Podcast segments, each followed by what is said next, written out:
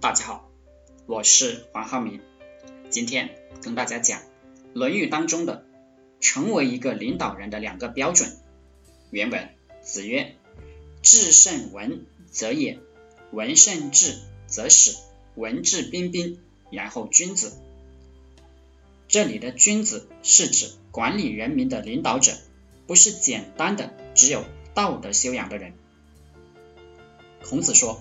有实力，有内涵，有修养，有本事，有能力，但是没有好的礼仪、口才、交际能力、态度，与人之之间的应对不合格，这样的人就像野人一样，像乡下人一样。只有礼仪、口才、交际能力、态度好、讲礼貌、文采飞扬，但是没有实际的本事、能力、内涵、办事能力，没有修养，这样的人就如同屎罐一样，就虽然讲得好，但是不是自己的东西。只有既有实力又有文采，既会干活又会演讲又有口才的人，才能做好君子，做好领导。也就是文采和实力要相当，就是文质彬彬了。所以这样看来，做一个领导者要修炼的两样功夫，一个就是表面功夫，口才演讲能力，一个就是自己的办事能力。你不能说你是领导，只负责吹牛而不会干活。抖音上面就有很多只会吹牛不会干活的大师也能成功，不过大家还是有些看不起他们。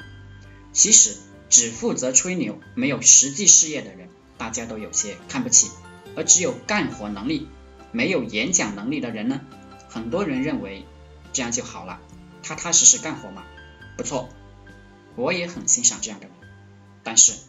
如果你想成为一个领导者，你就必须会演讲、会表达、会交际，你不仅仅要自己干，还要教会别人干，还要激励别人干，这样你的事业才能做大，你才是一个合格的领导者。否则你就只能做一个个体户或者一个好的员工。所以想要把自己修炼成一个合格的领导者，第一，要有实力、